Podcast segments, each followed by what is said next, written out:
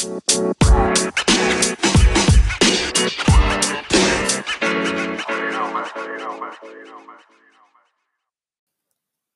there, I'm Eric Peckham, and this is the Monetizing Media Podcast.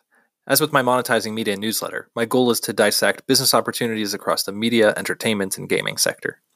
I'm joined by a leading entrepreneur, executive, or investor in each episode as we dig into a case study on their company, an investment thesis they have, or other tactical insights on business models, pricing, and creating loyal fans.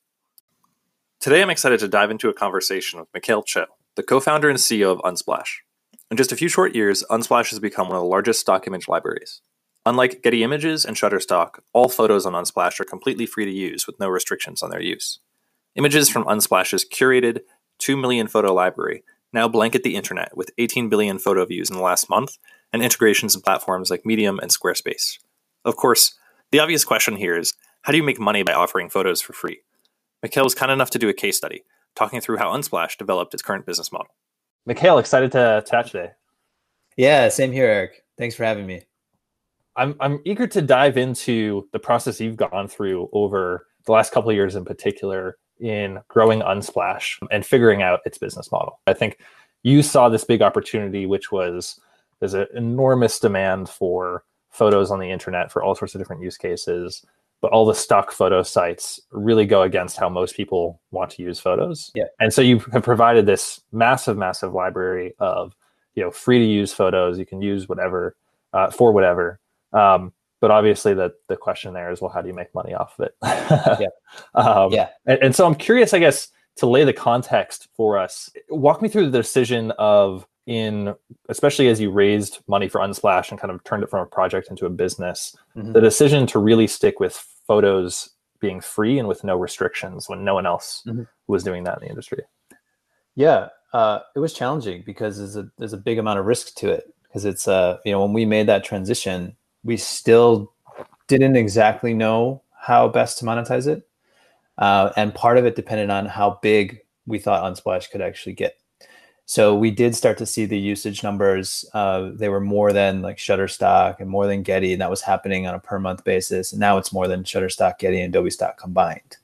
And so when we were able to sort of map that out and see the spread, we're like, okay, the market, you know, this is getting interesting where we could apply a, a whole new model because previously, like image use was more in the professional use case. And what happened over time is it really just spread to sort of everyone right? But we were going we were going to Google Images, we were going to these places to try to find images to use, but none of those places were made for image use. And when you have that change in the market, we thought we could change the business model. And so, how long, especially after raising venture capital and kind of adding some of that extra pressure, how long did you feel Unsplash could go without a clear revenue model? Yeah. Um, At that fundraising moment, we did present this as our primary business model. Just a mm-hmm. lot of the levers that made it work weren't figured out yet. So yeah. by that time, we were already confident that this is this is going to be the the model of the future. We're going to push on this, and this is going to be the focus. And then once we raise that funding, we wanted to raise enough where we could really figure out building the right version of this business. Is if mm-hmm. someone is putting money into a company and thinking of it as a different future of a business, that can just totally change how you build something.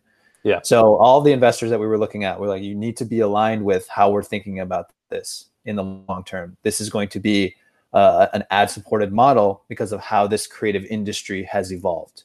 Yeah. I think that's a, that's an interesting thing. You see these creative industries evolving at different paces, and where photography is, it's in this pace. You know, it's been in the stock, it's been in the subscription, and sort of there's there's this new model that's sort of wanting to be created.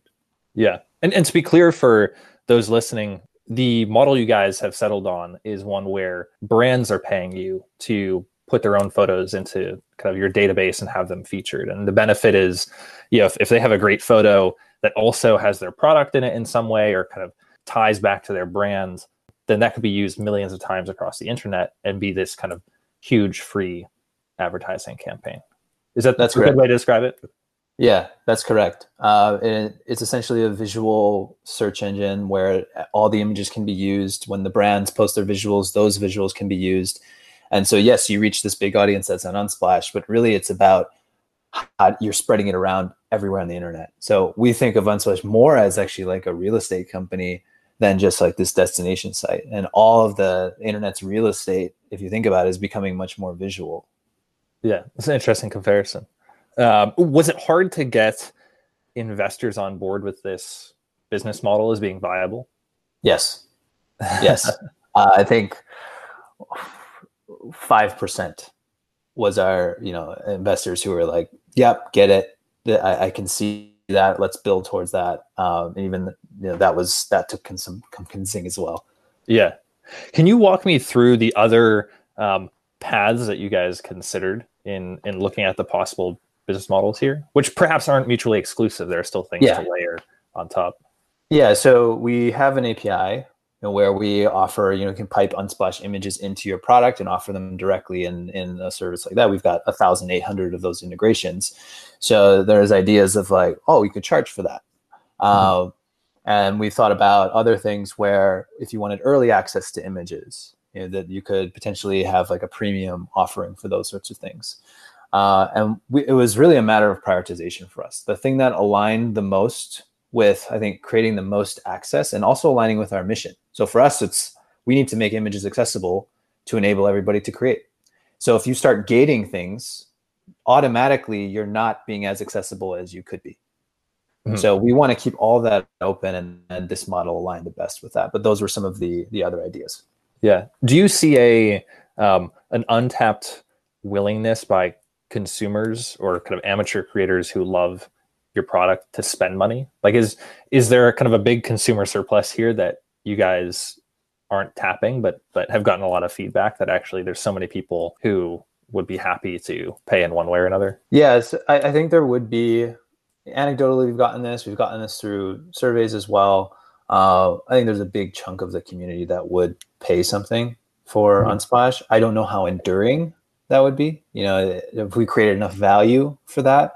Um, what that does to yeah the alignment with the mission so that sort of cloud around those questions we didn't have that same cloud when we looked at this unsplash for brands where you could r- feature brands on tops of the searches yeah gotcha. Um, going back to uh, a few of the potential business models you just mentioned so like use of the api right now that's all for free right? It's not revenue yes. generating for you. What's been your consideration there of why why it started free, why you're keeping it free right now, and is there something specific you're you're still looking for or trying to evaluate in deciding whether or not that should change? Uh, two main things: it aligned with the mission, so it, keeps the access open, put it right in the images. So if you're in Medium and writing a blog post, for example, uh, and you want to use that image for the blog post, you don't get hit with like paywalls and size weird things, license conditions. Uh, we didn't want that experience. So that was first and foremost. Uh, and the second thing, it aligns with the the business model of spreading the images. So ha- having just a destination site, you know, Unsplash, now you're competing with Facebook, Google, driving everybody to this place. Uh, whereas we can actually compete across 1,800 plus destinations. Uh, and that just changes the game because you've got, as a photographer, you're coming to post on Unsplash, you can have your image appear on this place, but you can have it appear everywhere. Mm-hmm. Uh, and because of the unique license, really where I found we did the most innovation was on the license. We've changed the license to be an open license, and that that means that you can do these things with images for the first. Is is part of this about just the negotiating power between you and and kind of platforms that use your API, where maybe in the early days, you know, it was to some extent more helpful for you to gain the extra distribution. Um, but in kind of now or in the future, maybe it's actually that that people are eager to have unsplash images and and you have a bit more negotiating room to ask to be paid for that yeah i, I think you know there would be a chunk of api partners who'd be willing and interested to pay mm-hmm. uh, we don't necessarily still feel like the core of this doesn't align with the the mission so we do want to keep it open um, but to say that that exists that there's people who maybe want to pay that there's more uh, power to pay or have that ability to have it happen because people see how good the integration does from an engagement perspective. Uh, I think that is it, it is there. Um, yeah. We've just really chosen to keep this aligned with the the mission and the current business model. Yeah, gotcha. Um, speaking of the current business model, can you give us a state of, of where that stands right now? Kind of when you launched it, and then how many brands have gotten on board thus far? Yeah, 2019 was all of uh, getting the first brands on, um, testing across the verticals. We wanted to make sure it actually worked, so we weren't selling like snake oil with this new ad product, and uh, we tested everything. So across all the major advertising verticals, travel, CPG. Um, we had big brands, small brands. We had like people like Harley Davidson, Square, all the way to sort of a.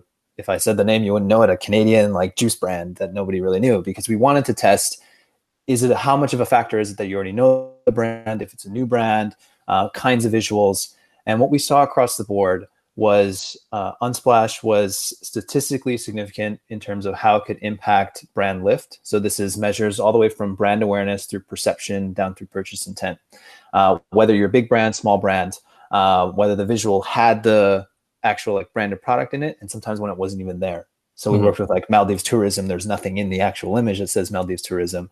Um, and the reason that happens is when people would share these around, it would still say like image from Maldives tourism as the crediting.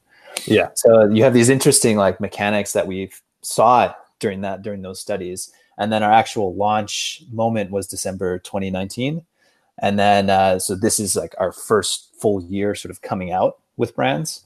Uh, we've seen the revenue, the revenue has grown about 5x once we did that launch. Uh, COVID hit, so we had some impact that happened there. Uh, we lost some deals were paused, uh, but others actually continued through, and we weren't. We're still really early in um, getting some of the plans of some of the brands. So I think that still spoke to the effectiveness that a lot of the brands saw. They said, "Oh, th- this is something unique. There's something that's potentially here that we could uh, still do, and we see value in it. And even if it's new and, and something that we haven't done before." Yeah, trying this with brands across different industries and at different sizes have you found a sweet spot that you're focusing on as a result particularly cpg brands that are the biggest in the world or is there actually a big opportunity around smaller regional brands yeah right now the way the site uh, really works the best in the targeting and everything it's uh, global or north american focus type brands mm-hmm. uh, because we can these images get used all over the place, right? So you might be reading an article, and I might be reading an article, and we see this image of Harley Davidson on it. Uh, it's helpful that we could go buy the actual Harley, you know, nearby, yeah. versus the regional. Uh, it doesn't quite yet have um, that that same like targeting capability. So where we're at in the product development, it aligns the best with national brands, global brands. Um, so this sort of lends itself to like the Fortune 1000 um, so we're really starting there. And then there's other brands who you know are coming up, D2C brands. Um, some of them are are starting to move into those categories and just be really interesting and, and starting to try things. So some of them are included as well. Yeah. But it's still across the verticals. We've seen that a, lot of, of different things across all these verticals travel, CPG, consumer tech. Yeah. What uh, pricing structure have you settled on in terms of are, are brands paying per image? Are they paying on a performance based model of how many times these images get used? What what structure has been most effective? Uh, so all the brands are paying on a CPM, and what it is is you're you're essentially taking over X number of keywords for X period of time. Mm-hmm. So this could be uh, a new product launch. It could be just you want to change how people feel about your brand. You might have a rebrand and you need to change the visual language about how people talk about your brand. Uh, and this is the way that you can seed that. You sort of put these images there, and you, are having them rank up. Um, most of our campaigns will will run six plus months because of that. So, in actually order to shift perception at scale, you want these images sitting there, you know, for a long enough time so they can really get used. Are you able to give a range of, of kind of generally how much these brand deals are? Yeah, uh, 150k, almost up to a million. And how do you navigate attribution? Yeah, so we were able to show a lot of the public use cases because most of the use cases for these images get used in like blog posts or presentations. Mm-hmm. Um, so we've got you know reverse image search technology where we can figure out you know a lot of these things where things are getting posted, even if we don't have like tracking on the stuff. Yeah, uh, the API helps as well, so we sort of know views and downloads. We don't uh, we don't need a whole bunch of user data. What we're really looking at is just you know what were the places where people were using this, uh, and then owned and operated. We've got um, you know a, a, nice data set there as well to show views and downloads, engagements, uh, and in in in all cases we offer the option to do something with Kantar as well. So we run uh, brand lift studies with Kantar. um, if you want to see further into those insights as well. So, what's coming down the line, if anything, that we haven't talked about in terms of monetization strategy and how that ties into the product of the future? Yeah, so I think you know there's just really interesting compounding factors that are happening on the site. So the more um, API integrations that happen, the more the library is growing. So these are all things we're working on. Like Unsplash uh, has kind of been known for this high quality, almost like aspirational outdoorsy kind of photos, and uh, that's one use case. But there's like tens of thousands of use cases. And what we noticed is we actually built up the library, but a lot of the images weren't properly put in different searches. Um, so once we started to recategorize those, we had, we noticed tons of demand in all these other categories where people were looking for images, but the search results weren't that effective. So it's just this really powerful moment where it seems like the market has really, you know, if I need an image to use, I'm thinking Unsplash. Mm-hmm. People are skipping Google Images; they're they're coming to Unsplash, uh, and so now our responsibility is really just you, you have the bar is up, right? People think of you as a search engine. You have to be as good as Google or better. Yeah. Uh, and so really that's the focus for us is, is getting visual search to this level, you know, where it's, it's super high quality. We can predict uh, like what you probably want next, which is a different kind of predict than um, intent based search because people are more like emotional when they're coming mm-hmm. to us. So they're looking for a, an image that portrays something. You know, if you're, if you're talking, uh, writing a post about guitar lessons, for example, um, you might want a picture of a guitar, but you might want something that implies that as well. Mm-hmm. And so we're starting to be able to draw those lines based on how you know searches go and try to recommend better images. So really, yeah, it's it's as, as simple as building yeah that's sort of a better product and that better experience because we we see the demand that's sitting on the site. What does monetization look like on the creator side? Since Unsplash ultimately is a marketplace, and and you have so many photographers contributing their images. Yeah, so we keep um, uh, first all anyone who's submitting images, we don't charge them anything. They can submit images for free, uh, and they go up on the site. And really, most the way people most people use the site is they're sort of looking for a downstream. You know, how can I leverage this to book a gig or get booked for something else for this? You know, I actually do videography on the side, but these are sort of my visual stories with photos. And uh, because on Unsplash people can use them, more people end up seeing them Mm-hmm. So more people end up coming to my stuff and being able to see me. Uh, and I sort of draw this comparison to like when blogging started. A lot of people like when blogging started, there, oh, it's going to kill writing, it's going to kill the book, and all these things. But uh, the opposite happened. More ideas came out, more books were published, more books were bought. Uh, sort of information sort of grew, um, mm-hmm. and I think there's that that same thing that's happened. This is just visual blogs, visual stories, uh, and so there's that downstream effect that's happening. And we're also seeing a lot of that with the brands that we work with. About half the brands have hired uh, Unsplash photographers. So we help make that happen as well. Um, so there is actual like real monetization that happens through the platform. Uh, well, Mikael, excited to see Unsplash keep growing. Yeah, thanks a lot, Eric. I appreciate it, man. Thanks for listening to the Monetizing Media podcast. To keep learning more tactical insights on the media, entertainment, and gaming industry, subscribe to my Monetizing Media newsletter at monetizingmedia.com.